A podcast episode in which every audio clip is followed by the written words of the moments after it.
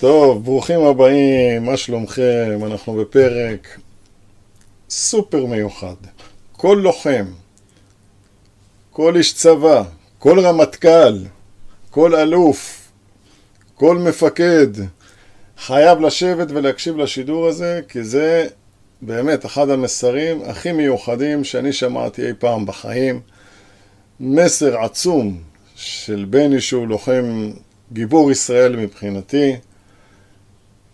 אהבה עמוקה שיש לי אליו, כולם פה במכללה יודעים כמה אני אוהב את בני, כמה אני מחובר אליו, כמה אני מעריך אותך, איזה מסע אתה עובר, איך זה מרגש אותי, כל המסע שלך, כל הדרך שלך. אה, חיבור, חיבור נשמתי עמוק שיש לי איתך, באמת חיבור מיוחד, סופר מיוחד, לא קורים הרבה דברים כאלה. גם בסיפור, גם עם הכדורגל, גם עם הדברים שעברת שם, גם עם הילדות שלך.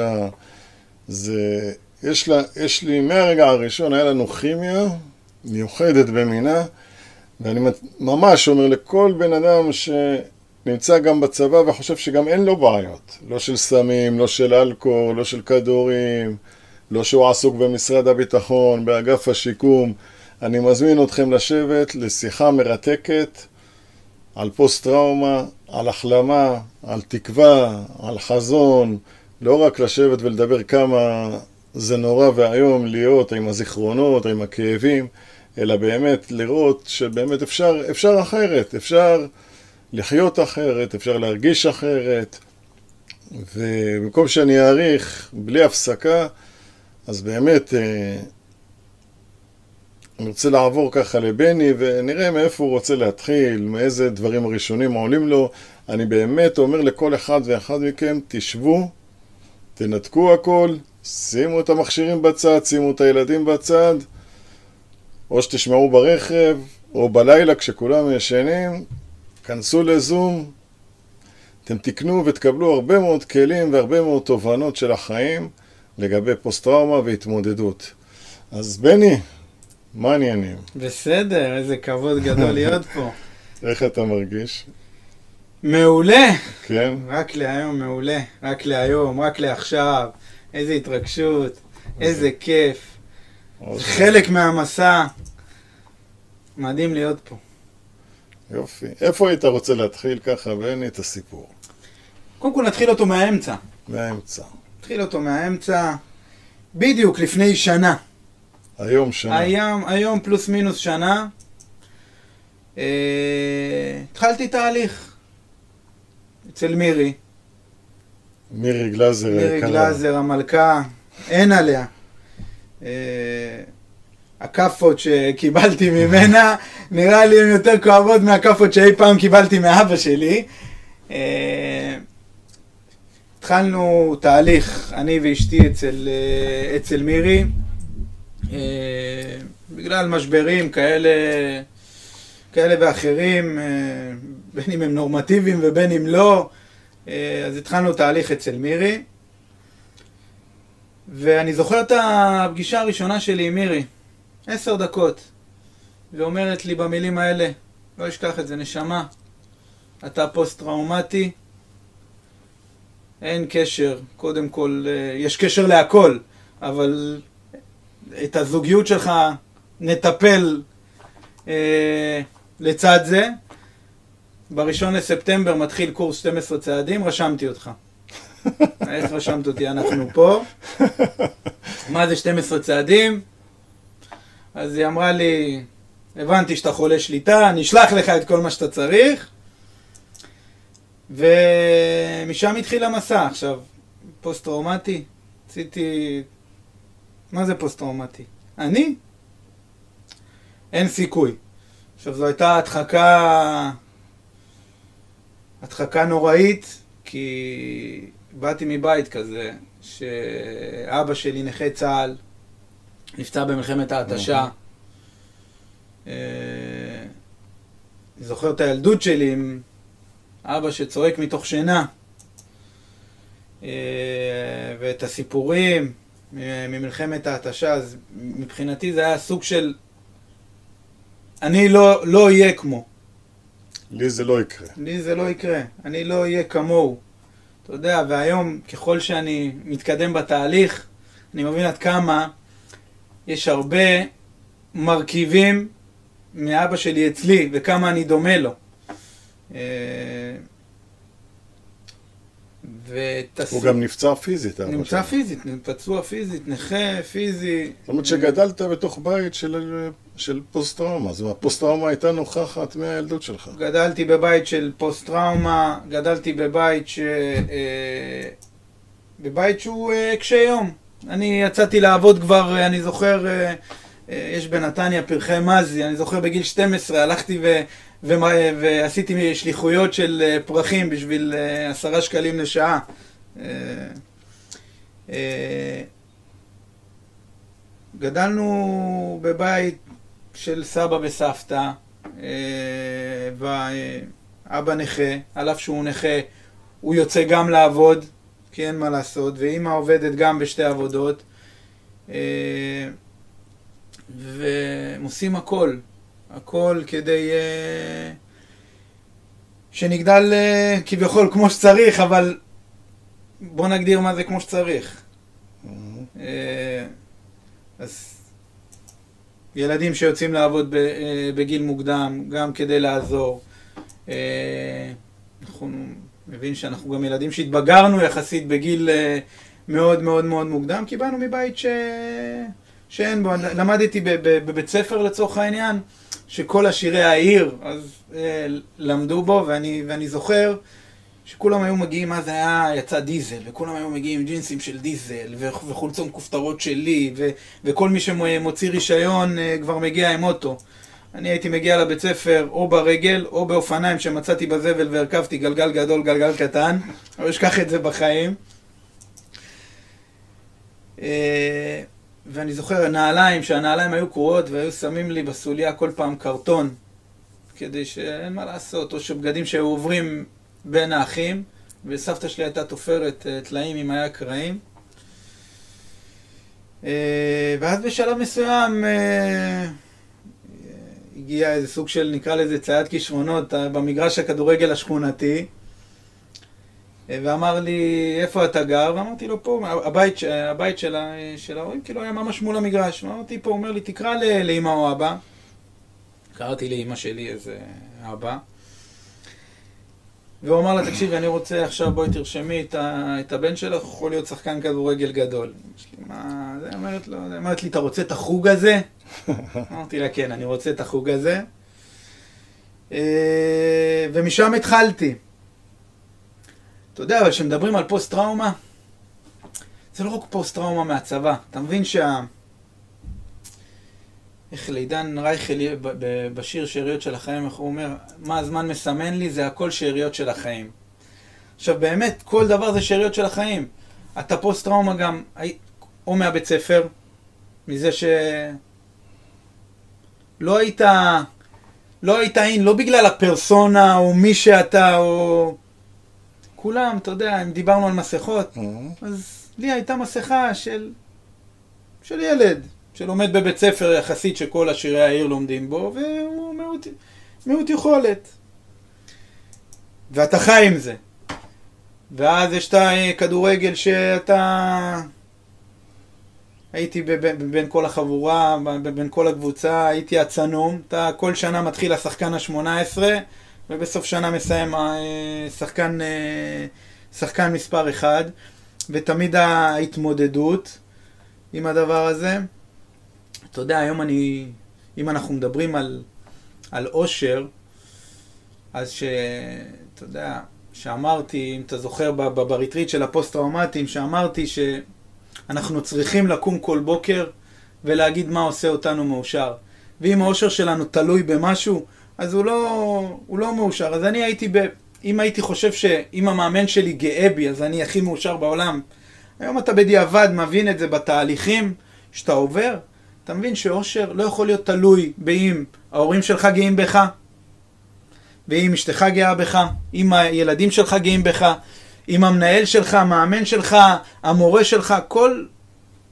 אתה לא יכול לקלוט את האושר שלך בשום דבר בחיים. האושר שלך חייב להיות חופשי, נטו של עצמך. נטו של עצמך, וגם נגדיר מה זה עצמך. אבל נטו אתה. אושר יכול להיות דבר מאוד פשוט. קמת בבוקר, סידרת את המיטה, גם אם היה לך אחר כך יום גרוע, הגעת הביתה, ראית את המיטה שלך מסודרת, זה יכול להיות אושר. כי הנה, גם אם היה לי משהו גרוע במהלך כל היום, משהו אחד גרוע, אבל גם היה לי משהו אחד טוב, סידרתי את המיטה בכוחות עצמי.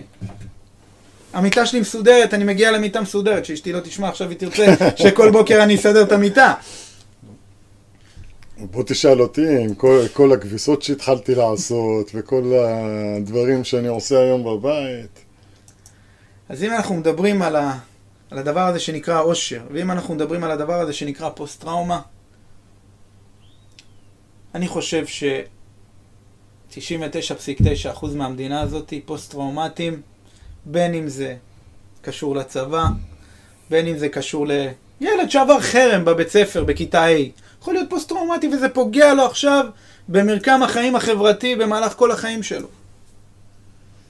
אתה יודע, הפוסט-טראומה אני, כאילו... אני לדעת, אתה יודע, לדעתי, כשאני, ואני הרבה פעמים מדבר איתך על זה, אני רואה את כל הקצינים וכל הרמטכ"לים וכל המפקדים, אני רואה את ההתנהלות שלהם בחיים, אני רואה מה קורה להם, מה הם עוברים, איך הם מתבטאים.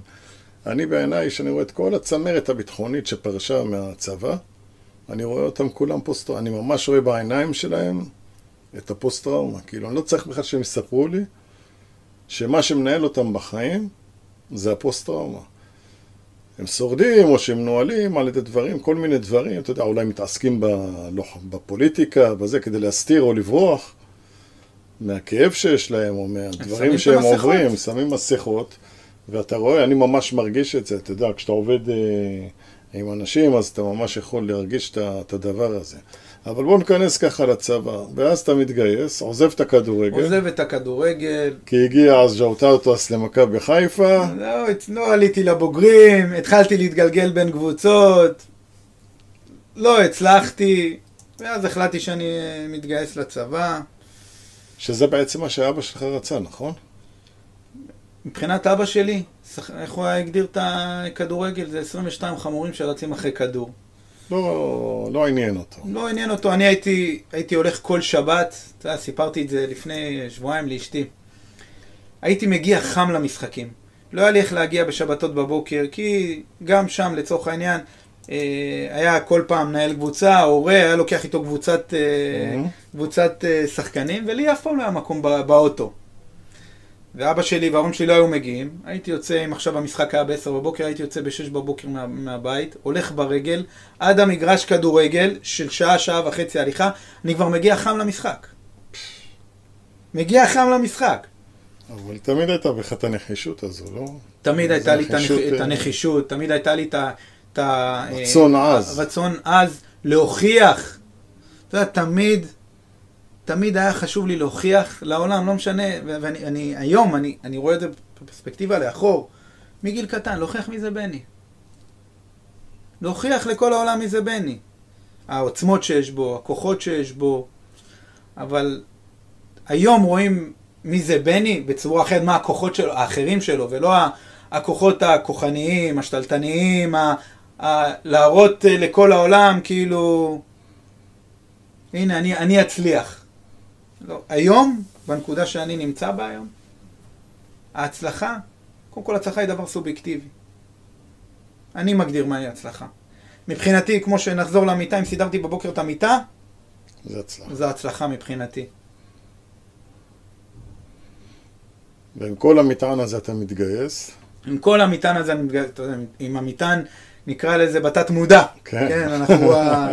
אה, השפה השתנתה, עם כל המטען הזה, מגיע היום ואתה מתגייס לצבא. ואז אני מתגייס לצבא, מתגייס לצנחנים. אתה זוכר את ההלך רוח שלך? כאילו, מה אתה רוצה להיות, מה אתה רוצה לעשות? לא, התגייסתי. התגייסתי ואמרתי, אוקיי, אני רגע... אבל אתה יודע, יש בי את היצר התחרותי הזה. כמו שהיה לי בכדורגל, אני הולך איתו לכל מקום. כי אין מה לעשות, אנחנו בסופו של דבר, כל אחד מאיתנו, תחרותי באופן כזה או אחר. אז רציתי להיות גם שם מצטיין. אז הייתי מצטיין כיתה, ומצטיין מחלקה, ומצטיין פלוגה. אז אוקיי, המצטיין, יוצא לקורס מ"כים, מסיים, מסיים את הקורס מ"כים כמצטיין. יוצא אחר כך לקורס קצינים. לא אשכח, בהכנה לקורס קצינים, חתמתי ויתור. פתאום החלטתי שאני לא רוצה להיות קצין. אני חוזר ליחידה, אני לא אשכח בחיים, מראיינתי המג"ד ואמר לי, תקשיב, או שאתה קצין, או שאני מעיף אותך קיבינימט. אמרתי, עכשיו אני, העיף אותי קיבינימט. עכשיו, יום לפני חתמתי ויתור, באותו יום הגעתי ל... ל... ליחידה, רעיון מג"ד, רעיון מפקד יחידה, יום למחרת כבר נעלה אוטובוס לבד אחד. אנשים חשבו שאני הבן של הרמטכ"ל, כי אין סיכוי שיקרה דבר כזה, שכאילו מישהו חותם ויתור, זה אוטומטית עונש. או שולחים אותו להיות טבח, או שולחים אותו להיות נהג, או שולחים אותו ליחידה אה, שכוחת אל באיזשהו מקום. טוב, הגעתי לבד אחד, וכבר אתה... אתה יודע, כבר שם, אם אנחנו מדברים על המסכות, אז אוקיי, הנה גם שם אני שם מסכה, והפאסון הזה, וה... והיד הזאת היא פה כאן, ואתה מתחיל לקבל את הפאסון אה, ואת הערכים. הרי בסוף זה בכל מקום, כל מקום משתית בך את הערכים. אה, ואת הסופר אגו של, ה, של אותו מקום, ואז אתה מתחיל אה, להיות קצין, בתהליך להיות קצין. ו... אתה מסיים את הקורצינים, תסיים אותו, אתה לא תהיה מצטיין, אז גם אותו. שם לא סיימתי מצטיין, סיימתי מופת. מופת. אה, כן. יש דבר כזה? יש דבר כזה, יש מועד מצטיין ויש מופת. לא יודע עד היום, תשאל אותי מה ההבדל, אני לא יודע, אבל בסדר. כשרוצים להגיד שיש עוד, עוד, עוד, עוד, כן. עוד, עוד. אמ, מסיים קורס קצינים, חוזר ל- ליחידה, אני זוכר, אה, זה היה הנופש, כל היחידה בנופש באשקלון. אה,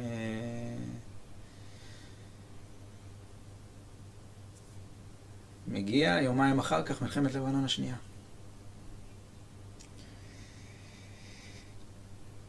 ושם, אה, אתה יודע, מתחיל המסע אל ה... עם הכואב, הכואב ביותר, עם המסע אל הלא נודע. אה, מסע שאתה, שאתה מדחיק אותו. ו... אתה, אתה, אתה בשלב הזה מרגיש את הרעל של הצבא? מה זה רעל? סכין בין השיניים, כאילו זה, זה, זה רמבו, סרטים של רמבו בראש, אה... ואיך אני אציל את המדינה, וכאילו כל הצבא על הגב שלי. אה... אתה יודע, ואתה מקבל אה, תוכניות ואתה מתכנן והכל טרי, כי כבר לפני יומיים סיימת קורס קצינים, בשונה מ... אתה מתכנן את התוכניות, אה, ואז מורדים לך פקודה מסוימת ואומרים לך, זה מה שאתה צריך לעשות. ואז אתה מסתכל על התוכנית, ומשהו לא מסתדר לך.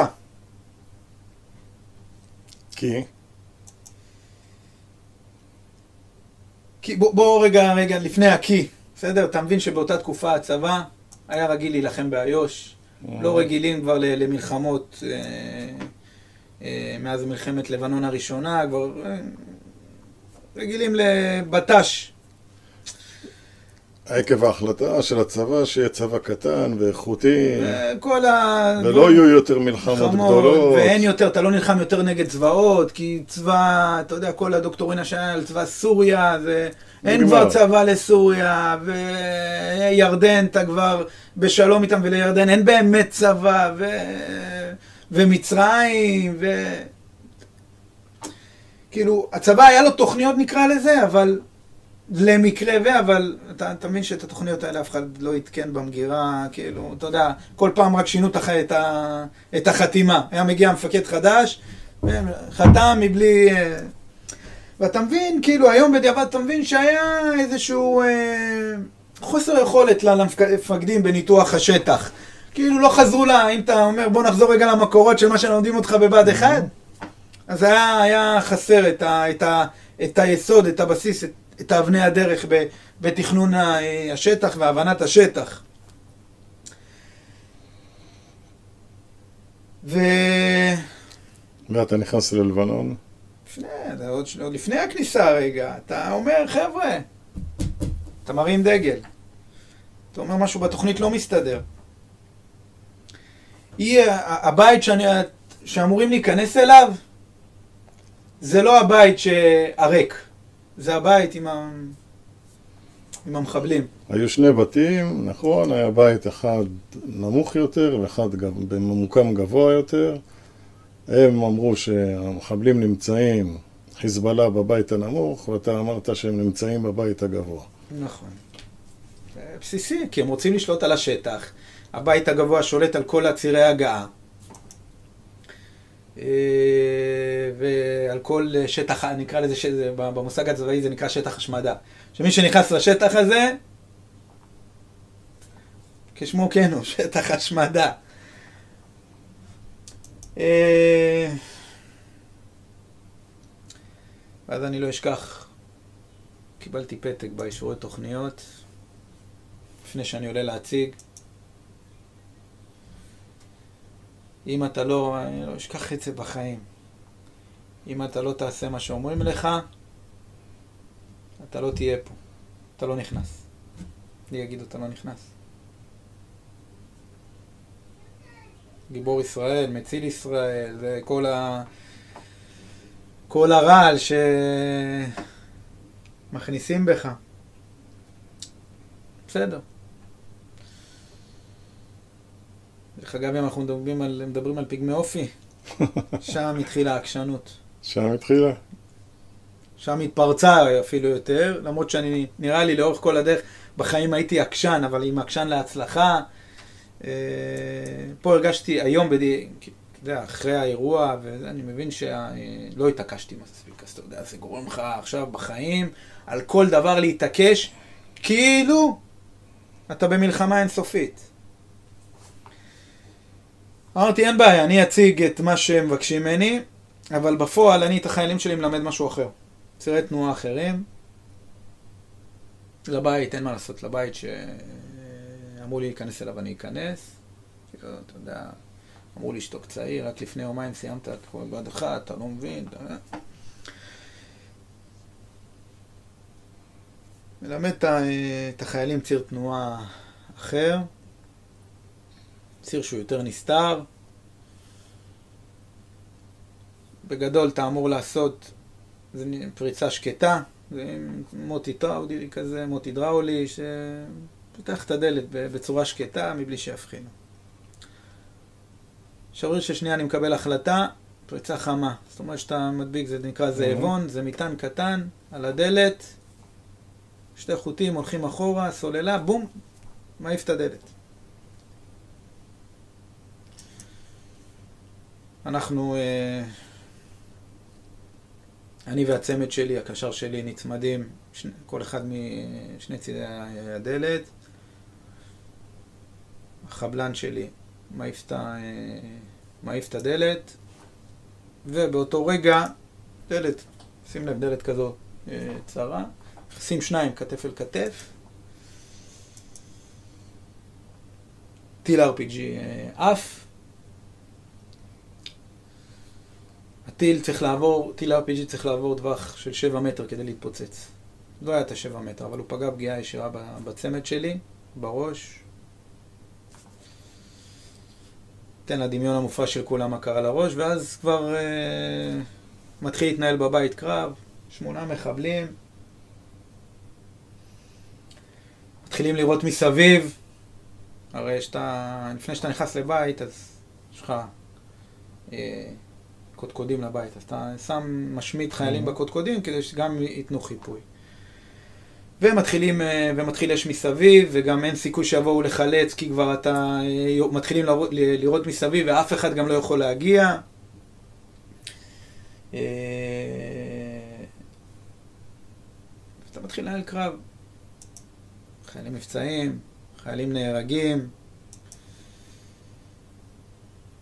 ברגע האחרון אה, גם אה, לא מפילים עליך את הבית. אה, הייתה הנחיה שהורידו, להוריד איזה טיל, בגלל ש...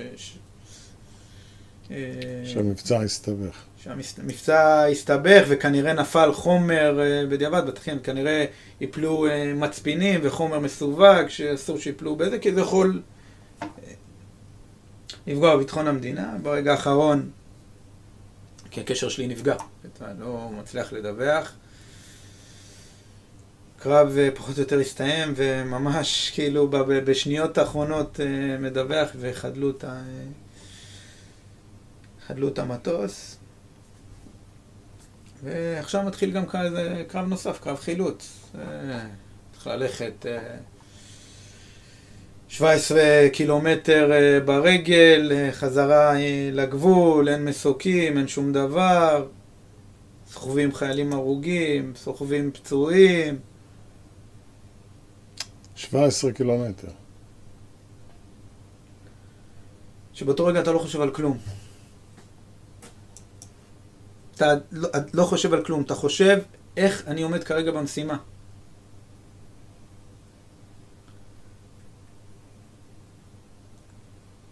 אני זוכר שלאורך השנים, בגלל האשמה, סיפרתי לעצמי סיפור כדי איפשהו להרגיש טוב עם עצמי, שאני נפצעתי קשה באירוע הזה, כדי להשתיק, אתה יודע, עם ה... כאילו, שכאילו להרגיש כאילו, הנה, גם אני, אתה יודע, זה כמו איזה מישהו שחותך לעצמו את היד כדי להרגיש את הוורידים, כדי... זה היה סוג של... אה, כדי שתהיה מסוגל להכיל בכלל את כל הסיפור הזה. תוכל אה, להכיל את הסיפור, את תחושות אשם, את רגשות אשם. שיש אימא אחת שקוראת לך רוצח, ש... אני יכול להבין אותה. היא שולחת ילד בריא לצבא, מקבבת אותו בתוך שקית. ארון, שקית.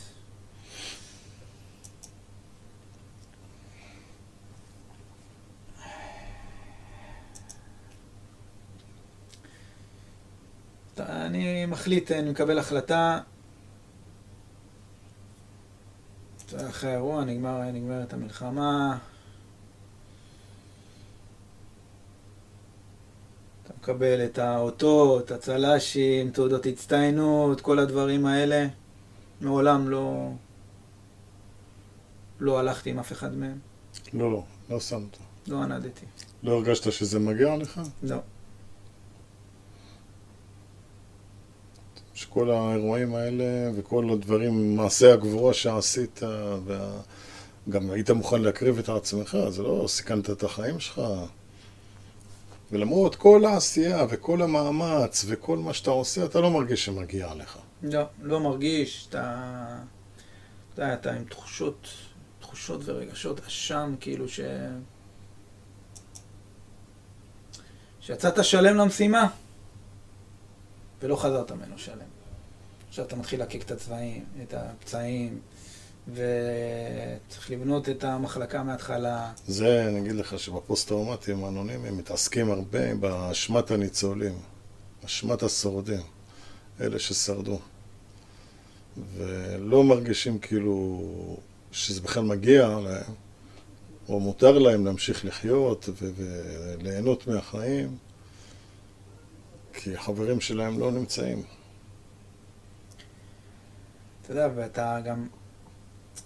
אני זוכר גם באותה תקופה, לא...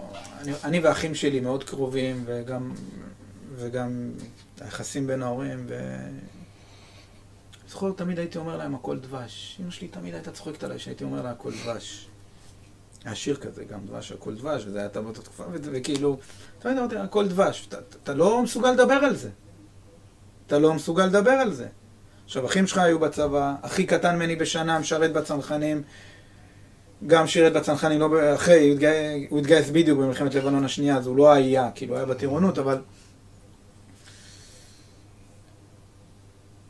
אתה לא, אתה לא באמת מצליח, כאילו, לשתף ולדברר את זה, כי... כי מבחינתך זה היה ונגמר, זהו.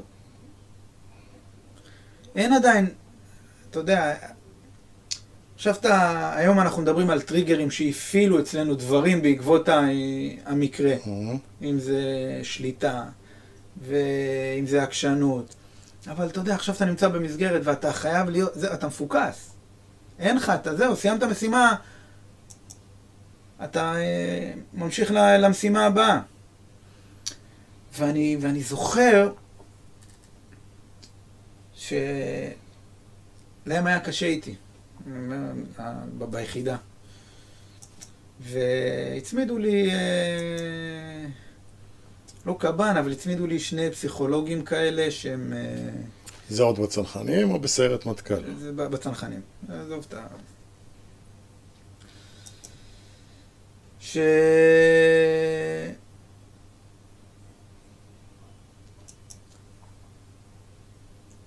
איך, איך הוא...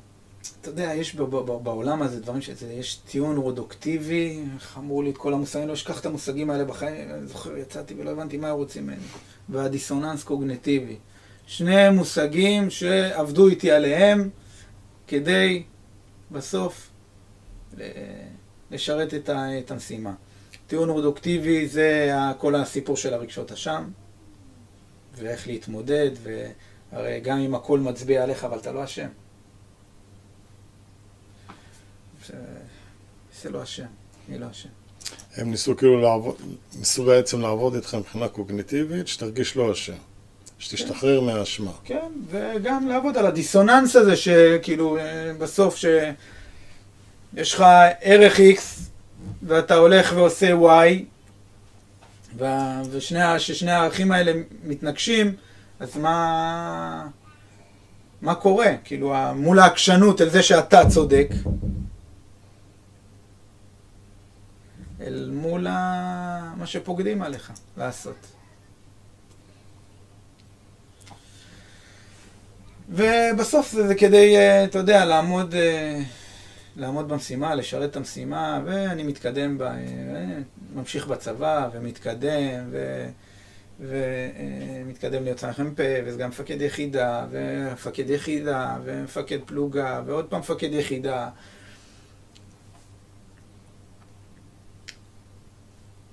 ולימים, לפני שאני מקבל החלטה להשתחרר, אה, בצנחנים, חוזר להיות מפקד, אה, מפקד בצנחנים, מי שהיה המפקד שלי במלחמת לבנון השנייה. שזה בעצם אותו בחור שהיה ויכוח על ה... כן, והיה בינינו גם משבר אמון, כי אתה אתה יודע, בתחקיר מנסים להפיל, אה, אה, מנסים להפיל אה, על הש"ג, ואף פעם הדרג הגבוה לא ייקח את האחריות. למה שהוא ייקח אחריות? למה שהוא ישלם את המחיר? כי אחד כזה שלוקח אחריות, יש מחיר, הוא נשוי, ילדים, הוא ימצא את עצמו כבר בחוץ. בחוץ, זה יותר קל להפיל את האחריות על ה... אני זוכר שנלחמתי בזה. זוכר שנלחמתי בזה. אה,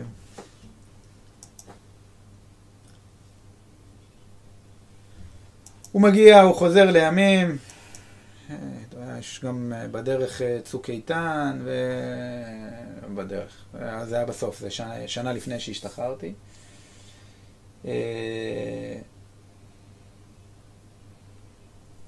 עוד בדרך מלא מלחמות, מלא מבצעים, היה לך עמוד ענן, ועופרת יצוקה, ו... שבעצם כמה שנים אתה בצבא? בצבא, אני השתחררתי ב-2016, התגייסתי ב-2004, 12 שנים בצבא. 12 שנים. באיזה דרגה הגעת? אה, השתחררתי רב סרן, ואחר כך המשכתי לעשות מילואים, ואתה עולה גם ב... בדרגה.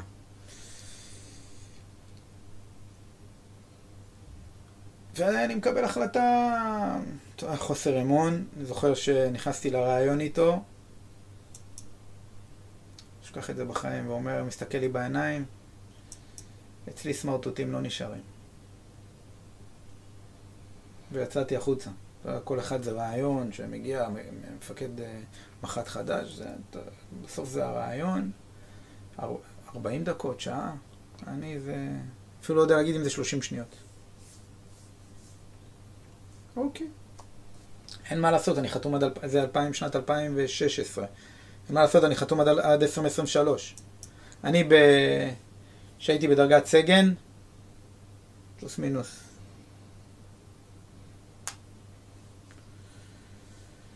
אה, דרגת סגן זה היה, כן, דרגת סגן, פלוס מינוס גיל 22, 23, חותם 13 שנים קדימה.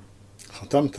חתמתי, מה זה, זה לא, לא הייתה לי בחירה, היה לי מפקד שמאוד העריך אותי, מאוד אהב אותי. כמובן, זה, זה, זה, זה חלק, חלק מהסיפור חיי, לכל מקום שהייתי מגיע, הייתי חייב, כמו הכדורגל, מגיע, מתחיל השחקן ה-18, ותמיד, ותמיד צריך להוכיח את עצמו. תמיד, אני זוכר, הייתי צריך אה, אה, לעבוד יותר קשה מה, מאחרים, כל התמודדות על תפקיד, אני הייתי צריך לעבוד יותר קשה ולהסביר למה תמיד זה מגיע לי. יש אנשים שהיה בא להם בקלות, יש כאלה, אני תמיד הייתי צוחק, הייתי, הייתי אומר, אה, אני הייתי מגיע, עושה ככה, באמת יוצא אבק. היה מגיע מישהו, יוצא מהג'יפ אחרי שהוא ישן, עושה ככה, ולא יוצא כלום. וכולם היו חושבים שהוא הגיע עכשיו מהשטח. וזה היה לי מפקד שמאוד העריך אותי, שם לי את, ה, את הדף על השולחן, ואמר לי, תחתום. אמרתי לו, מה זה? אומר לי, הכל טוב, תחתום. חתמתי, בלי לדעת על מה, מה אני חותם, מה אני... במסגרת השנים האלה גם מוציאים אותך לארבע שנים לימודים, ו... והייתי אמור לצאת ל... ללימודים אחרי תפקיד ראשון שעשיתי אה, מ"פ. בא לצאת ללימודים ואומרים לי, יש מושג בצבא שאומרים, אנחנו קוראים לך לדגל. כי עכשיו צריך אותך בתפקיד אחר, קוראים לך לדגל. אז דחיתי את הלימודים, ואז מסיים את התפקיד הזה, שאמור לצאת אחריו ללימודים, אומרים לי, תשמע, אנחנו קוראים לך לדגל, צריכים אותך. דוחה, דוחה עוד פעם את הלימודים, ואז כביכול אחרי התפקיד האחרון שלפני שהשתחררתי, זאת אומרת, ב-2016 הייתי אמור לצאת ללימודים, זהו, כאילו... ואז מגיע המשבר האימון עם, עם הצבא, וכבר... אה, ואותו מפקד מעלה, מעלה בי כל מיני uh, טריגרים. היום אני מבין שזה, שזה טריגרים ו...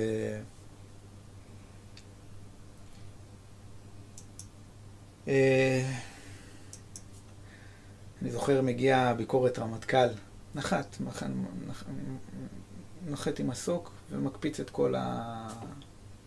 את כל החטיבה. כולם נכשלים. היחידי שנתנו לו עבר, מה זה עבר? קיבלתי ציון 98. מגיעים לסיכום, כל הבקרים, זה, מה זה כל הבקרים? זה, זה כמעט איזה 50-60 איש. משבחים את הפלוגה, את היחידה שלי, הכל.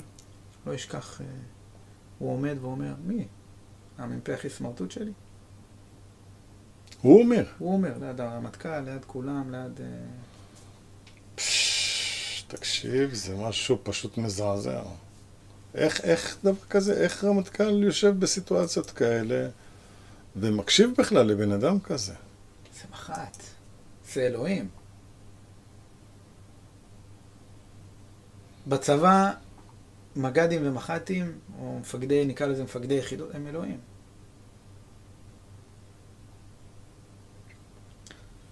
אה, לא מתרגש. כאילו, מה זה לא מתרגש? לקחתי את זה קשה, אבל... אני אומר, יש לי חיילים, יש לי פלוגה, אני... אני בשבילם. ואז אני, אתה יודע, מסתיים, ובאים אליי, אני זוכר, קציני המטה באים אליי, וכל מיני אה, אנשים דוחפים על השכם, ואומרים לי, אתה תותח, לא, לא מעניין אותי כלום. ואני בראש אה, מגלגל, וכאילו פתאום קיבלתי החלטה, אתה יודע, זה כמו ש... שהאסימון נופל לך כזה, אתה... ואני זוכר את זה, זה היה בכל כך שלווה, כי אני בן 30, 29 וחצי, כמעט לפני גיל 30 ומה, עכשיו אני אשתחרר מהצבא, לפני לימודים. מי המשוגע שיעשה את זה? להתחיל את החיים בגיל 30 בלי תואר? נכנסתי אליו, אמרתי לו, תקשיב, אני ב-29 למאי משתחרר. מה זה תאריך 29 למאי, אתה זוכר? לא. זה תאריך שהעברתי את המסר בריטריט. אה, נכון, נכון, נכון. לו, תעשה מה שאתה רוצה. אני ב-29 למאי משתחרר. הוא שמח. השתחררתי, לא היה לי מחליף. פלוגה הייתה בלי, בלי מ"פ כמעט חודשיים, כאילו הסגן שלי מילא את... תראה, אנחנו נעשה עוד תוכניות על נושאים אחרים, אבל נגיד, זה פחות או יותר רקע כללי, שבאמת אה, מסכם ככה פחות או יותר, זה כלום, אבל זה נגיעה, בוא זה נגיד נגיעה, ככה. כי... כי אני רוצה שכל אה, הלום קרב, כל חייל קרבי, כל קצין שיושב, עובר כל מיני דברים בחיים, בצבא, שידע, כאילו יש גם את הסיפור של האברסט שאני רוצה, זה בכלל אני רוצה תוכנית נפרדת, רק על הטיפוס על האברסט, זה תוכנית נפרדת. מתי הפעם הראשונה אתה מבין שיש בעיה? עם עצמך, קורה לך משהו, אפילו לא הבנת שיש בעיה, מתי קורה האירוע הראשון שאתה מרגיש, וואלה, יש פה, יש בעיה?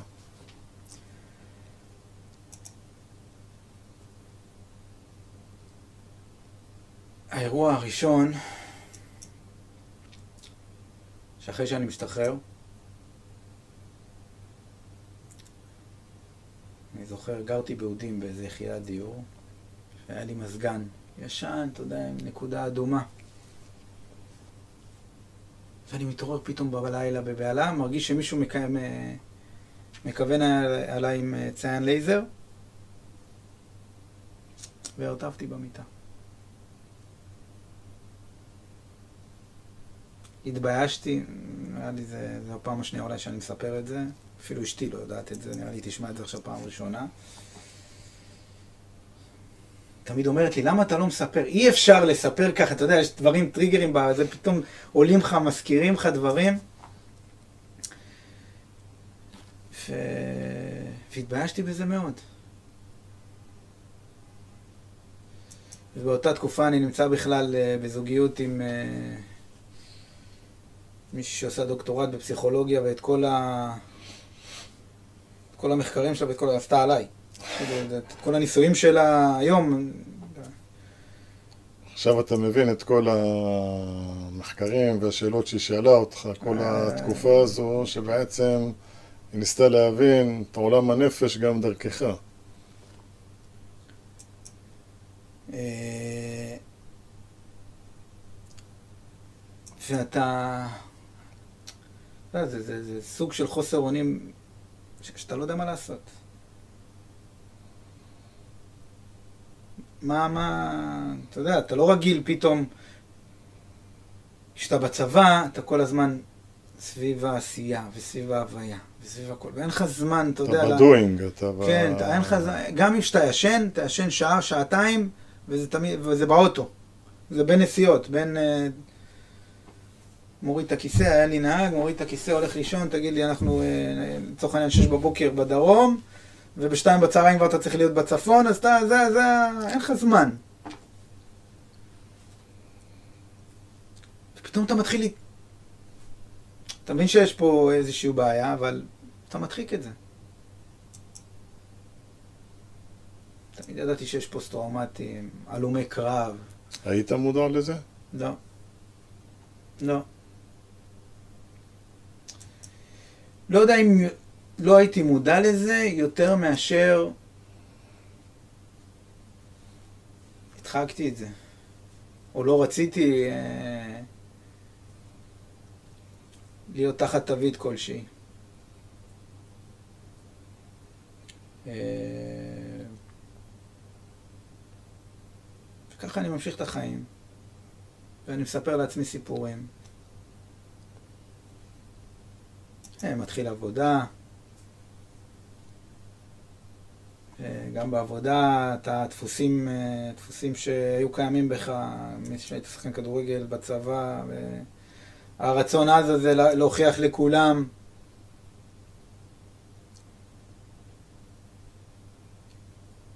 אבל אני זוכר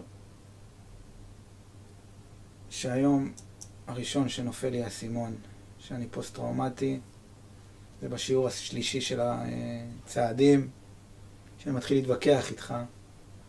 אני אומר, נניח, שדיברת על, שאמרת ש... ציירת איזה ציור של בן אדם, ואמרת, זו המחלה, וזה אתה, וכל מה שיש לך זה, זה אתה לא אשם, זו המחלה. ואז כאילו, אני זוכר שאמרתי לך, נניח שיש בן אדם שהוא פוסט-טראומטי, אז הוא לא אשם בזה? זו, זו מחלה? אני זוכר ששם הסתכלת לי בעיניים ואמרת לי את הפוסט-טראומטי, אמרתי לו, אמרתי לך, לא, אבל אמרו לי, מירי אמרה לי. שם התחיל הרומן אה, שלי ושלך, ואני זוכר שעדיין לא הסכמתי להגיד, אני בני ואני פוסט-טראומטי.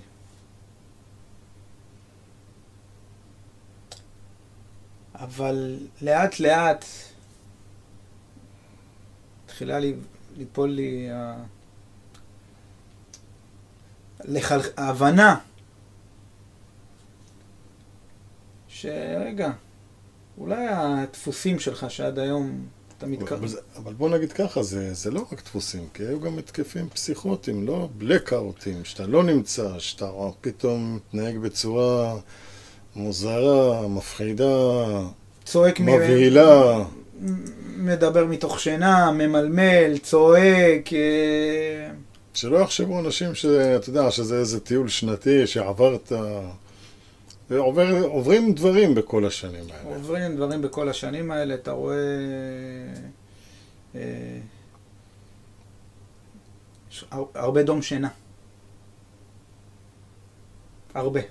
זאת אומרת שאתה מרגיש שאתה ער, אתה לא ער, ואתה כאילו, אתה נמצא בתוך סרט, ו... ו... אה, אתה יודע, הרבה פעמים אשתי אמרה לי, אתה יודע, צעקת, עוד אה, מלמלת דברים מתוך שינה, והיא אומרת לי, ליטפתי אותך, ומה, אמרתי, תמיד הייתי אומר לה, אני לא זוכר. אתה יודע, אחר כך, אחרי זה זה גירושים נראה לי. הרבה פעמים, כי איך אתה, אתה משתף את הבן אדם הכי קרוב אליך, שבתפיסה שלה כלפיי, אתה בן אדם חזק, אתה בן אדם מאוד עצמאי, בן אדם שיודע מה הוא רוצה מעצמו, בן אדם שיודע להתמודד עם כל קושי. מה זה חזק? עוצמתי בצורה בלתי רגילה, אין... מי שטיפס על האברסט, אין, אין מכשול שהוא לא הולך לטפס עליו. אין, אין, איך, אין דבר שלא הייתי כאילו... אין, אין קושי שכביכול לא יכלתי לעמוד בפניו. עזוב, עזוב את הדרך, חייתי, על הדרך אפשר לדבר. עכשיו, איך אתה בא... מספר דבר כזה לאשתך?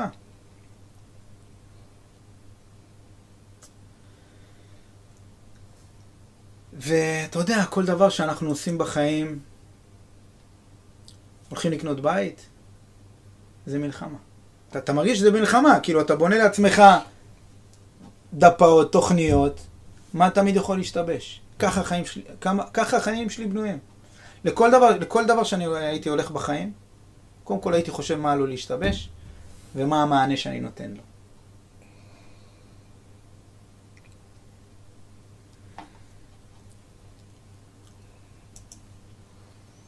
ו...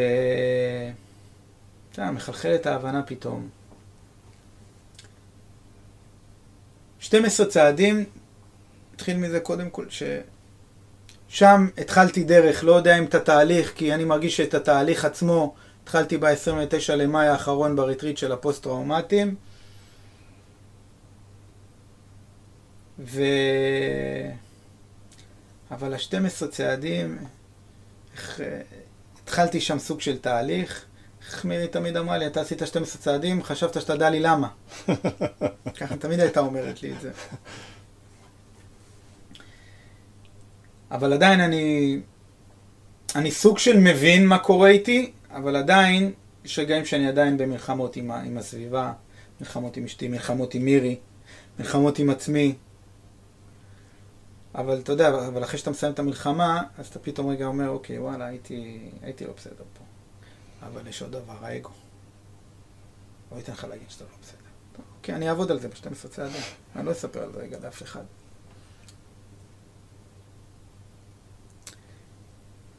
ופתאום אתה מגלה המון המון המון פגמי אופי שהדבר הזה שנקרא פוסט-טראומה, הלום קרב, כי אני אגדיר הלום קרב לתקופה של הצבא ופוסט-טראומה משאריות של החיים.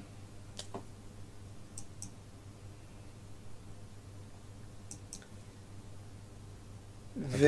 הגדרה יפה. כי, אתה יודע, הדביקו היום את ה... היום אני מבין את זה, כן? את ה... הפוסט-טראומה הדביקו את זה רק על, על יוצאי שירותי הביטחון למיניהם. אבל יש, בן אדם יכול לראות פרסומת לקוקה קולה ויכול, לקבל את זה, זה... מסכים איתך. אנשים לא מבינים את זה. אנשים, המערכת, שנצטרך להגדיר מה זו המערכת הזאת, אבל המערכת, הסיסטמה הזאת שאנחנו חיים בה היום.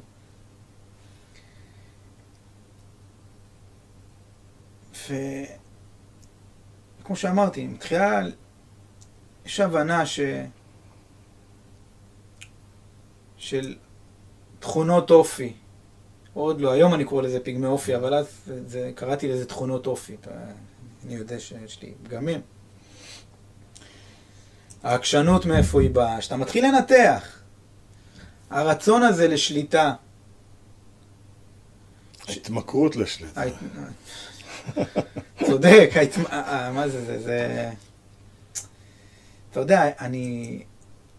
הרבה חבר'ה שאלו אותי, איך לא השתמשת, התמכרת?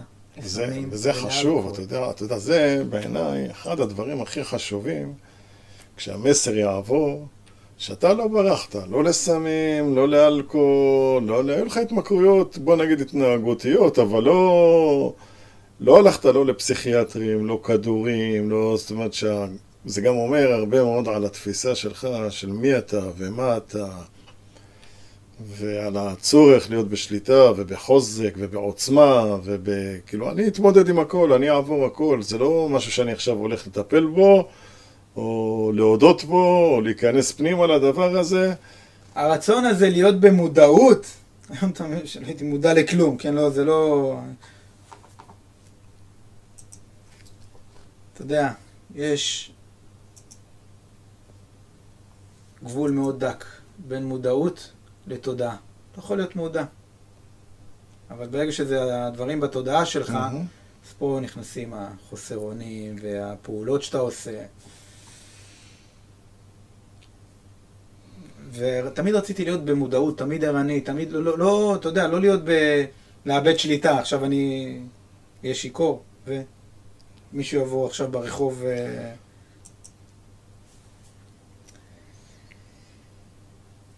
וכמו שאמרתי, מכור לשליטה, כאילו, אם אני לא אעשה את הדברים, אף אחד לא יכול לעשות את הדברים יותר טוב ממני. ואז אתה, אבל אתה מגיע, וזה, זה, בוא נחבר את זה לאירוע בריטריט, שאתה מגיע, ואז אתה מעביר מסר ל... מעביר מסר לפוסט-טראומטי, ואיך אתה מציג את עצמך? קוראים לי בני ואני? פוסט-טראומטי, מכור לשליטה. נרקומן של שליטה. נרקומן של שליטה. נרקומן של שליטה. נופלת התובנה שם, נכון? אני... זה לא ידע, זה לא ידיעה, זה ממש היה נראה... אני ש... לא יודע מאיפה הבאתי את המילה הזאתי. פתאום, כאילו, אתה יודע, זה... אני זוכר שניסיתי להיצמד לדף, מחזיקים לי את המיקרופון ואת הדף, ואז זנחתי את זה, ו... ופתאום...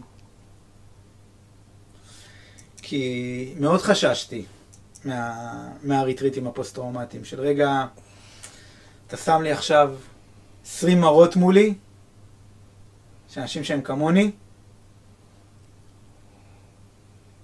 זו אותה גברת בשינוי אדרת, אותם סיפורים.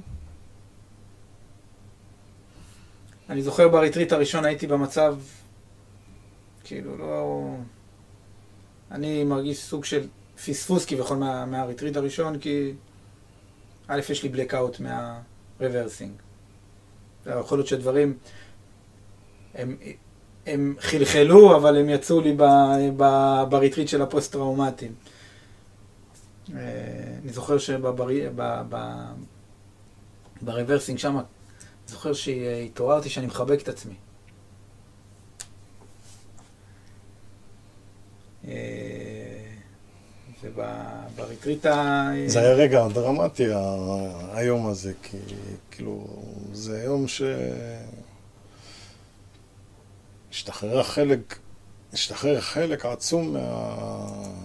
מהאשמה שלך בתוך האירועים של החיים שלך. מה קורה? אתה רוצה לספר מה היה או ש... כן. אני זוכר, אני זוכר. שני דברים מאוד עיקריים.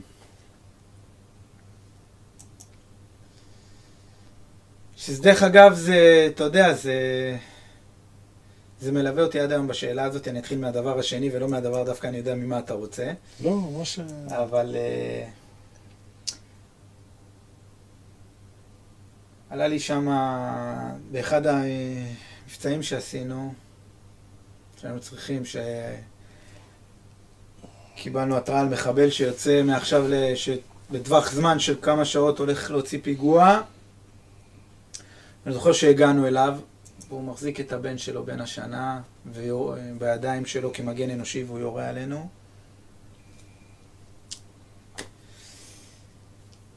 ובלית ברירה... חזרתם אש. החזרנו אש, והרגתי את הבן שלו, שהוא בן שנה, שהוא היה על הידיים שלו. אה, שכחתי מזה לאורך השנים, ו... ומתי זה פרה, אתה יודע... התפוצץ. התפוצץ אצלי. מה זה התפוצץ? לא... נקרא לזה כן התפוצץ. שהחזקתי פעם ראשונה את הבן שלי. עכשיו, המכבסה מתחילה לעבור בראש, כולם בשמחה שנולד לך ילד, אתה גם בשמחה, אבל איך אתה מספר דבר כזה? ואז מתחילה התהייה, האם אתה באמת אוהב את הבן שלך? או שאתה שומר עליו מאחד כמו בני?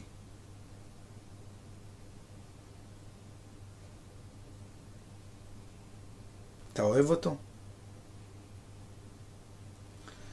אני רוצה להגיד שבאמת באומץ רב, אתה בכלל בן אדם אמיץ, כי כל החיים שלך מאופיינים, אתה יודע, אומרים בתפילת השלווה, אומץ לשנות את הדברים אשר ביכולתי. יש לך תכונה של אומץ שהיא נדירה, ממש נדירה. אני מזדהה איתך בהרבה מקומות, כאילו, את האומץ להגיד את הדברים האלה.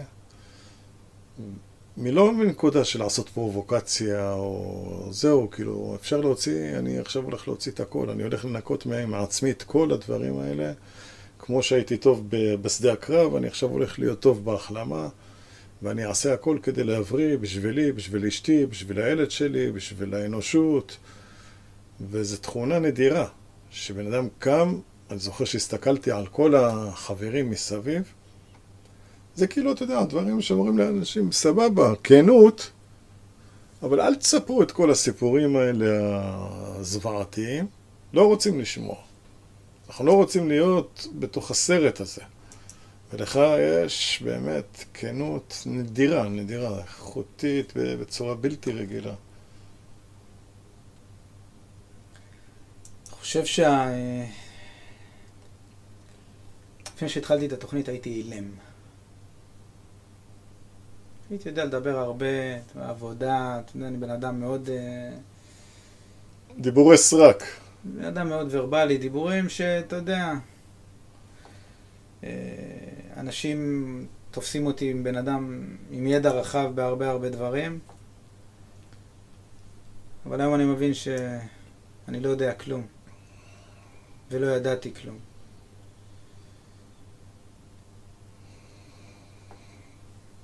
ובסוף למדתי כמו תינוק שלומד ללכת, אז זחלתי, ואז נעמדתי על הרגליים, ואז לאט לאט עשיתי צעד, ואז כבר התחלתי לרוץ בפארק. ב-29 למאי זה היום שהתחלתי לרוץ בפארק. רק נגיד על סימפטום אחד שהיה מטריף אותך על השיעול, וואו, שזה... שכחת, אה? יואו, שכחתי מזה אפילו. שזה היה, הוציא אותך מדעתך, הסיפור הזה של וואו, השיעול. במשך 12 שנים. אשכרה, זה, אתה יודע, בין הת... אתה רואה איך מתרגלים לטוב מהר. אתה לא, אתה לא זוכר איך באת אליי? באקסטזה שחזר לך השיעול איזה יום אחד? השתעלתי, לא הפסקתי להשתעל במהלך השיעור. כן. הרגשתי לא נעים. שאנשים אנשים לא, לא יחשבו בטעות שאני זה... אבל אה, כן, השיעול, זה, היום אני מבין זה שהנפש רצתה להוציא החוצה, ושלא דיברתי. וזו הדרך של הנפש, יש לי צמרמורת, הנפש להוציא את הכאב, את הכעס, את האשמה, את הבושה.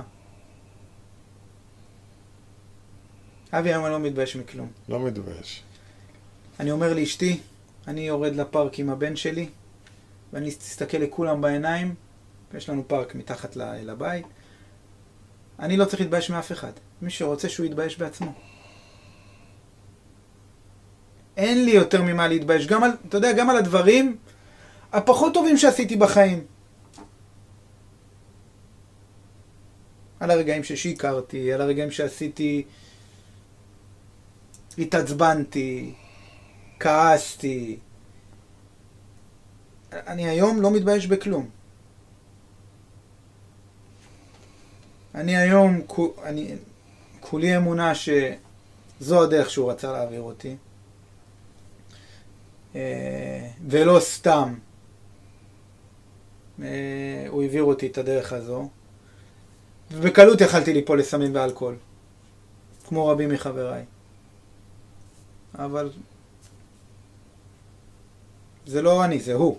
אתה אמרת, יש לך את, ה, את היכולת ואת האומץ, אבל היום אני, זה, זה, אני אסירות תודה אליו.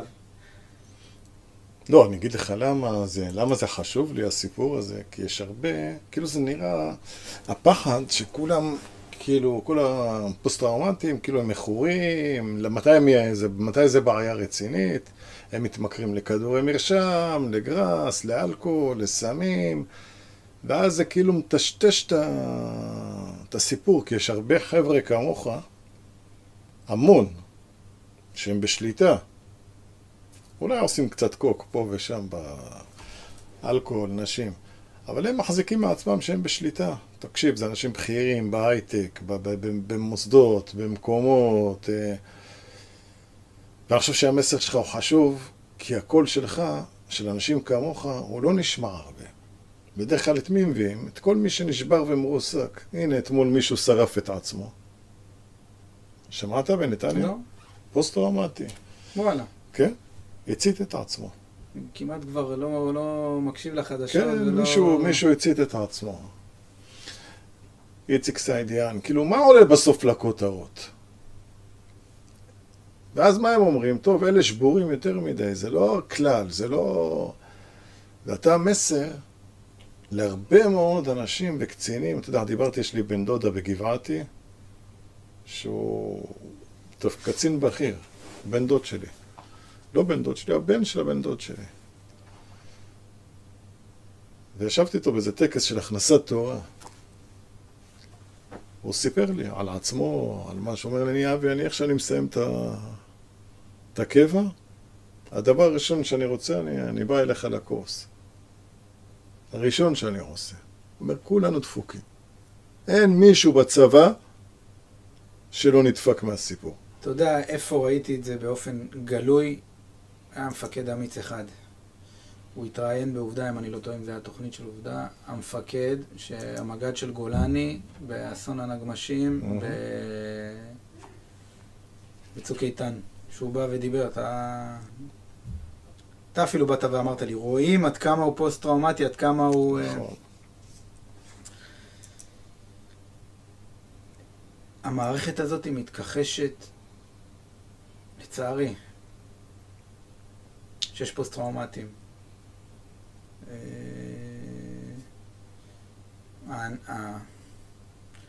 הענף הזה שנקרא בריאות הנפש בצבא לוקה בחסר. כי למה אנשים הולכים לקב"ן? ולמה הצבא כבר יודע למה הולכים לקב"ן? גם נתנו לזה שם קב"ן. או לצאת מהצבא, או לצאת מהצבא, או לצאת מהצבא. אבל אין בעיה שחייל ישרת בצבא, כי אין מה לעשות, אנחנו, בואו נקרא גם לילד בשמו.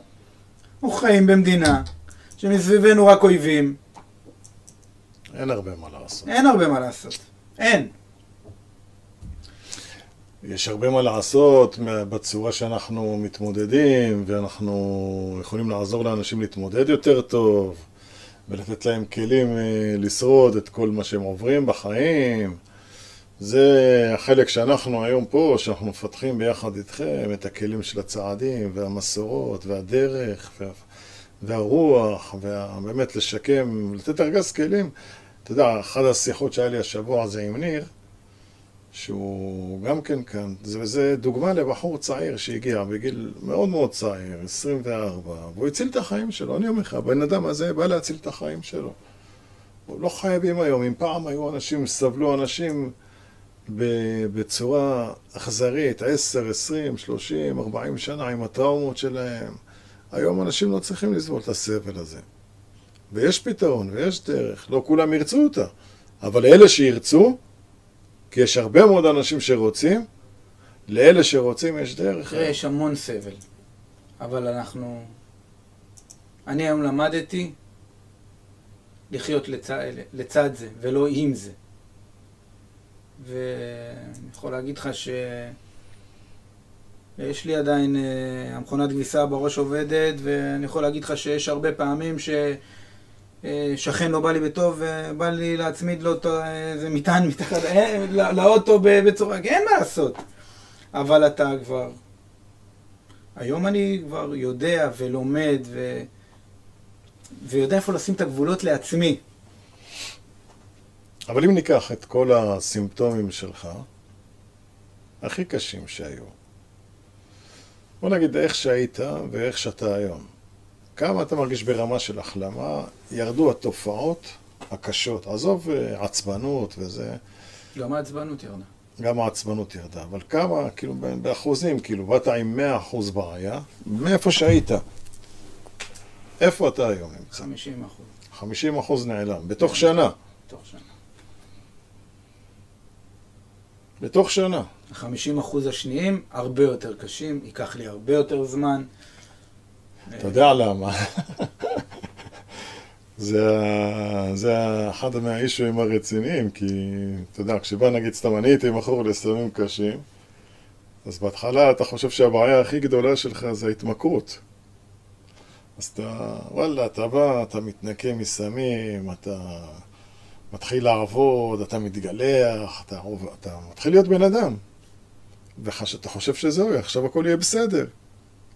ואומרים שנה ראשונה כזאת של רוחניות וסקסי ועניינים ופתאום מודעות עצמית ואתה מדבר ואתה זורם ואז מגיעים לשורש של החמישים אחוז השניים שזה הפגמים העמוקים של שליטה, של ריצוי, של כל מיני פגמים, כל אחד עם הסט פגמים שלו ואתה מבין שהפגמים זה, איך אמר איזה מישהו שקרא את 12 הצעדים, הוא אמר, מי שעובד את הצעד 6 עוסק בפגמים ראוי שיכנו אותו בן אדם ענק, גדול, רוחני, מעל הטבע. כי זה נורא עמוק, אתה יודע, הסיפור הזה של לגמד את המידות, לעדן את התוואים, זה, וזה משימה, זו משימה רצינית. אל תכעס אם לא. זה לוקח זמן. אתה יודע, היום בחדר, בחדר אוכל בעבודה, שאל אותי קולגה לעבודה, דיברנו על איזה משהו, ואז הוא שאל אותי, בני, אתה חושב שאתה בן אדם טוב? אמרתי לו, תגדיר מה זה בן אדם טוב. מה זה בן אדם טוב? אני חושב, היום, מבין, שכולם יכולים להיות אנשים טובים, אבל תהיה קודם כל כלפי עצמך. קודם כל כלפי עצמך. כשתהיה כלפי עצמך, אתה יכול להיות כלפי הסובבים שלך. לא סתם יש פתגם מאוד גדול, ואהבת לרעך כמוך. קודם כל, תאהב, תאהב את עצמך. ביום שאתה תאהב את עצמך ותשלים עם עצמך ולא תסתכל במראה ותגיד אני שמן, אני רזה, אני יפה, אני גבוה, אני, אני נמוך. אני הרבה שנים, היה לי קשה עם זה, שאני נמוך וצנום, כי לאורך כל השנים זה, זה היה בעוכריי נקרא לזה, כי הייתי צריך להוכיח את עצמי, גם בצבא, אתה יודע, כולם אה, סוסים, ובהתחלה לא קיבלתי את התפקיד שאני רוצה כי בחרו מישהו מקיבוץ עם עיניים כחולות מטר תשעים, ואני... אבל זה גם חלק ממה שדחף אותך כל החיים. נכון. יש כאלה, אתה יודע, שלי- שהרגשי נחיתות, לא נגד זה, נחיתות מול, ה, מול האחרים. יש כאלה שהנחיתות האלה לקחה אותם כמוני לסמים, ויש כאלה כמוך שהנחיתות אמרה, לא, אני אעשה הכל כדי להוכיח שאני יכול יותר טוב מהם. אבל זה, שניהם הקיצון. כן? שניהם שניהם, הקיצון. זה- שניהם אתה יודע, כשאתה הלכת לקרבי, אני גם עזבתי את הכדורגל, הלכתי לסמים. הגעתי לצומת, אתה בחרת ללכת להיות חייל קרבי. אתה יודע שהיה לי יום אחד שהלכתי לעשות גיבוש לגולני. לא היה לי כוח. כאילו, התעייפתי, היה חם מדי. אחרי שעה, שמו לי את האלונקה על הגב, כאב לי, אמרתי, הרעיון הזה של להיות. במידה מסוימת יכול להיות שאם היה מישהו תופס אותי באותו יום, הייתי מתגלגל לסיפור כמוך. אבל הקיצוניות הלכה לכיוון השני. זאת אומרת, באותו יום ברחתי והתחלתי. זה היה היום שהשתמשתי בסמים. ברביעי למאי 1985. שתיים, חמ... שתיים. 1982. עוד לא נולדתי. כן. אבל זה הדרמה של הכדורגל, אתה יודע, לא ידעתי, לא ידעתי איך, איך חיים, לא היה לי כלים לחיות. הייתי תלותי בצורה מחרידה. אתה יודע, אני חושב שאם לא הייתי כזה תלותי, אז כן הייתי עושה את זה, כי גם אני רציתי להיות משהו מהבחינה הזו. אז מה בעצם מנע ממך? לא היה לי יכולת, פשוט יכולת. ויש כאלה, יש להם יכולת. אתה בכדורגל, כשהיום עושים שכיבות צמיחה וכפיפות בטן, היית הכי טוב? הייתי עושה יותר מכולם. יפה, אני הייתי עושה פחות, הכי פחות. היו אומרים לרוץ מסביב למגרש, זה מה שבאתי להגיד. אני הייתי ישר מתגלת של האמצע, עושה איכשהו, העיגולים היו מתקצרים. אני זוכר המאמן היה כועס עליי. כי תמיד, כביכול הייתי, ב- ב- שאומרים לרוץ מסביב למגרש, תמיד הייתי אחרון. למה? כולם מגיעים לקרן, מעגלים. אני על הפסים. על הפסים. עכשיו, היום אני מסתכל על זה, לא, למה אתה כעסת עליי, כאילו? היו עושים כפיפות בטן, שכבות צמיחה, הראש שלי ישר על המאמן. רק הוא מסובב את הראש לכיוון, אני עוצר. מסתובב, אני... אני בחיים לא הייתי עוצר, תקשיב, בחיים, הוא היה מסובב, לא הייתי עוצר, כולם עוצרים, נשכבים, ובחיים לא הייתי עוצר. אבל. אתה יודע, לקחתי את החסרונות שבי, כדי להוכיח לעולם מי אני. עכשיו, מה זה להוכיח לעולם מי אני? בוא, זה גם. היה אישו מאוד מרכזי מהחיים שלי. הייתי לומד כל דבר, אין דבר שכאילו לא ידעתי שלא רציתי לדעת אותו. כדי ש... אתה יודע, ש... סליחה על הביטוי שלא יתפסו אותי אף פעם עם המכסיים למטה. שתמיד יגידו, "אה, בני תותח. אתה יודע, פעם שאלו אותי, בני, שהתחלתי ב... לעבוד, מה אתה רוצה? אתה יודע, זה כמו שבצבא שאלו אותי, יום אחד הת- הת- התראיינתי אצל אה, אלוף. אמר לי, מה אתה רוצה לעשות שתהיה גדול? אמרתי לו, זוז, אתה יושב לי בכיסא. גם אחרי זה בעבודה, שאלו אותי, מה... תמיד היו שואלים אותי חברים, מה אתה רוצה לעשות? אמרתי, אני רוצה להיות מנכ"ל של איזה חברה. היום תשאל אותי מה אני רוצה ל... להיות שאני אהיה גדול, לחיות באושר. לא מעניין אותי הטייטל, המתנה הכי גדולה בעולם. לא מעניין אותי הטייטל. אבל לא רק לחיות באושר, גם להיות שיהיה משמעות לחיים. אם אנחנו ניכנס ל... לאדם מחפש משמעות, אז מה המשמעות שלנו בחיים? כן. אז מה המשמעות? אושר, אושר. באמת, אושר, אושר. מה מביא אתה בו- חושב על החזון שלי, שאני חולם ומאמין שאנשים שלומדים פה במכללה יבוא יום ויחליפו את הפסיכיאטרים והפסיכולוגים באגף השיקום?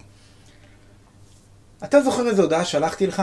פעם, באחת ההתכתבויות שלנו, כתבתי לך, אבי, זה שאני מפנטז להכניס את ה-12 צעדים לצבא, זה המחלה שלי? אמרת לי, לא. אמרת לי, בצעד, שתגיע לצעד אה, 12, זה החזון. זה החזון. לא רק לאגף השיקום, גם לצבא עצמו. אני זוכר שנדלק לך האור, אמרת לי, אבי, חייבים להכניס את זה לצבא. חייבים להכניס את זה לצבא. חייל שמשתחרר נותנים לו קורס, הכנה לאזרחות. אני חושב שכולם צריכים לעבור שלושה חודשים כאן לפני שהם יוצאים לחיים. עוד לפני השחרור. אז אני אומר, קורס הכנה לאזרחות. במקום שעכשיו הקורס הכנה לאזרחות, שטו... יש שם שטויות. בוא נגיד, במיוחד הקרביים, אני הייתי מוציא תקנה שכולם חייבים לעבור. לא רק הקרביים, אתה יודע. לא, אני אומר במיוחד הקרביים, שהם נמצאים או בשטחים, לא משנה, כל מי שבאמת נחשף להרבה מאוד אירועים. כי דווקא החיילים, אתה יודע, אומרים, מדברים על הקרביים, הקרביים, הקרביים. אבל חייל, לצורך העניין טבח, בסדר? שמשרת ב... בשטחים. ועכשיו צריך לשנע אוכל מהמפקדה מהמם. לפלוגה. ונחשף פתאום ל... אירוע. ל- לאירוע. הוא יודע פחות, פחות טוב להתמודד מאשר אותו לוחם קרבי. ברור, ברור. פחות מאומן. ברור. יש, אף אחד לא מדבר על זה, כי תמיד הזרקורים, היום אני מבין את זה, הזרקור תמיד על החייל הלוחם. יש הרבה חיילים שהם תומכי לחימה, שהם לא פחות. כל מי שנחשף ל- לאירועים האלה. יושבים היום אנשים, אנחנו צריכים לסיים, זה הפודקאסט הכי ארוך שעשינו, חייבים לחלק את זה, לתת עוד פודקאסטים בנושאים אחרים גם. ויושבים יושבים עכשיו, אנשים ישבו ויראו, מה אתה רוצה להגיד להם על השיטה של 12 צעדים לפוסט-טראומה? אני חושב שזו התרופה הכי טובה לחיים. כי לפוסט-טראומה ולפגמים שלנו אין תרופה. אנחנו נחיה עם המחלה הזאת עד יומנו האחרון. אבל 12 צעדים זה התרופה לחיים. זה התרופה לאושר. כי אושר באלף מביא בריאות, מביא אריכות ימים, מביא בריאות הנפש. אושר בעין, יכול להיות שיביא ההפך בדיוק הגמור. בדיוק. בני אהובי, אני חייב לתת לך חיבוק. איי, איזה כיף. אני יכול לדבר איתך שעות. פעם הבאה אני רוצה שנעשה על דיונים פילוסופיים, על כל מיני נקודות. אני אשמח. כי זה היה רקע ככה, במיוחד הכי חשוב, אתה יודע, שלאנשים יהיה יכולת להזדהות עם הסיפור ועם מה שעברת, כדי שיבקשו עזרה. אנחנו בינואר נפתח את המחזור הבא. יש המון פניות עכשיו, ואני גם אה, מאמין שגם בפעם הבאה יהיו עוד יותר פניות. אז תודה לך שבאת. תודה רבה תודה לך, שאתה ישראל. חי, תודה שאתה מסר. אתה יודע, אני אומר לכם, ובאמת חשוב לי להגיד לכם, כשבני סיפר את הסיפור בקבוצה של הפוסט-טראומטיים, בגלל האישיות שלו והרוח שיש בו והעוצמה שלו, וה... אין, זה... יש נוכחות אחרת. הוא שינה במסר אחד, לא רק לעצמך שינית, במסר אחד הוא שינה להרבה מאוד אנשים שם בקבוצה, ונתן לאנשים ביטחון לעשות צעד קדימה עם החיים שלהם. בזכות המסר שלך, לפחות שלושה אנשים נרשמו ללימודי פסיכותרפיה שאני יודע באופן אישי שפתח להם, פתח, פשוט פתח להם דברים שהם עד אותו רגע היו מכווצים בסיפור שלהם. והשבוע שישבנו סיפר בחור סיפור, ואחד מהדברים המרכזיים בשינוי שלו הגדול זה איך שסיפרת את הסיפור שלך, והפתיחות, ו- ושלקחת סיכון והבאת את עצמך. אז אני אוהב אותך, ואני מקווה שהמסרים שלך עוד יהדהדו בהרבה לבבות של הרבה מאוד אנשים, שזה יהיה חלק מהחיים שלך תמיד. תדע לכם, בן אדם רוצה תרופה וחיבור ועומק ו- ושלווה ולהרגיש סיפוק מלא בחיים, זה המסרים, וזה הנתינה, וזה לראות אנשים שבזכות הדברים שאתה משתף ועושה, גם אתה פותח ומפיל לאנשים את האסימונים לגבי הרבה מאוד דברים שקרו להם בחיים, ואין דבר יותר גדול מזה לבני אדם. כשאני נתתי לך ונפלו לך אסימונים, מבחינתי אתה בתוך תוכי, האושר שלך וה... וההבנה שלך, ואיך שפקחת את העיניים, והטוב שלך, מבחינתי זה נשאר אצלך לנצח. אני אחיה בצורה קטנה אצלך לנצח, וזה אין, אין דבר יותר גדול מזה. אתה ומירי תחיו איתי לנצח, בכל נים. אז זה הזמן גם להגיד למירי גלאזר שהיא מטפלת על חלל. אין דברים כמוה. היא שונה, שלא תחיו באשליות, מי שהולך אליה שיבוא עם קסדה. מי שכפץ קסדה. אבל אישיות יוצאת דופן, מלאת אהבה, כנות אבסולוטית. וזהו. הייתי צריך להגיע אליה כדי uh, להגיע לפה. תתאר לך איזה מקריות, כי היא לומדת כאן גם כן, היא הוסיפה לחיים שלה גם את הלימודים פה, והיא היום שנה ג'. תחשוב כמה דברים היו צריכים להסתדר ביקום, כדי שבסוף אתה מגיע אליה, בעקבות מה שקרה לך, ואם לא היה קורה אולי לא היית מגיע, והיא אומרת לך ישר, תבוא לפה ותחשוב כמה דברים זזו ביקום כדי שהאירוע הזה יתקיים. מטורף, זו הייתה שנה קשה גם. כן. של הרבה ירידות גם. הרבה, הייתה גם תקופה של רגרסיה. כן. אבל סירות תודה. תודה על הזכות. חבר'ה, אנחנו אוהבים אתכם.